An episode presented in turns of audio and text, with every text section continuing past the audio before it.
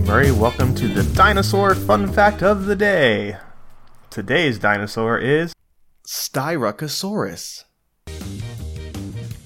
Styracosaurus had one of the most distinctive skulls of any ceratopsian, which means horned, frilled dinosaur, including an extra long frill studded with 4 to 6 horns, a single 2 foot long horn protruding from its nose, and shorter horns jutting out from each of its cheeks.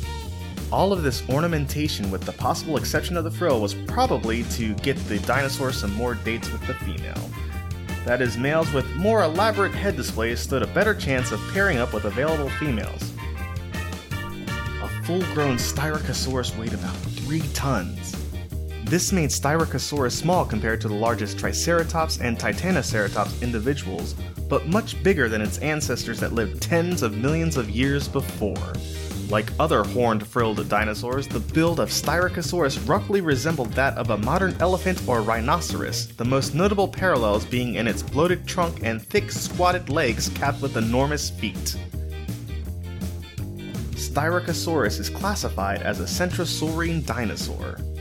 A wide assortment of horned, frilled dinosaurs roamed the plains and woodlands of late Cretaceous North America, making their precise classification a bit of a challenge. As far as paleontologists can tell, Styracosaurus was closely related to Centrosaurus and is thus classified as a centrosaurine dinosaur. The other major family of ceratopsians was the Chasmosaurines, which included Pentaceratops, Utahceratops, and the most famous ceratopsian of them all, the Triceratops.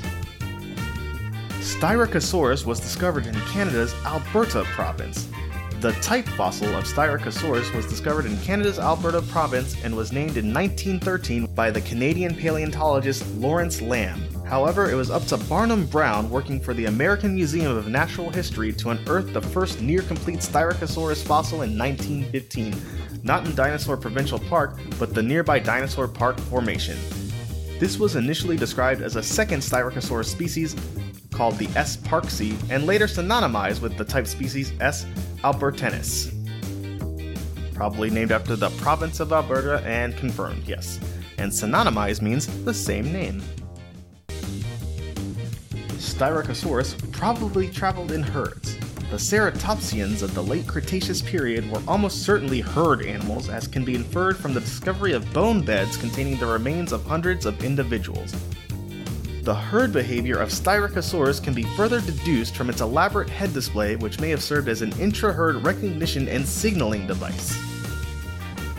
Finally, Styracosaurus subsisted on palms, ferns, and cycads, all of which are plants. Because grass had yet to evolve in the late Cretaceous period, plant eating dinosaurs had to content themselves with a buffet of thick growing vegetation, including palms, ferns, and cycads.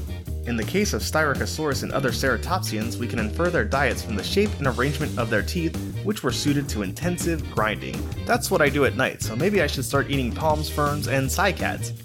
It's also likely, though not proven, that Styracosaurus swallowed small stones. I don't do that in my sleep. These stones were known as gastroliths to help grind down tough plant matter in its massive gut. I do not eat rocks, and I do not recommend anybody else eat rocks. I guess I also don't recommend you eat palms, ferns, or cycads, especially since cycads appear to be extinct.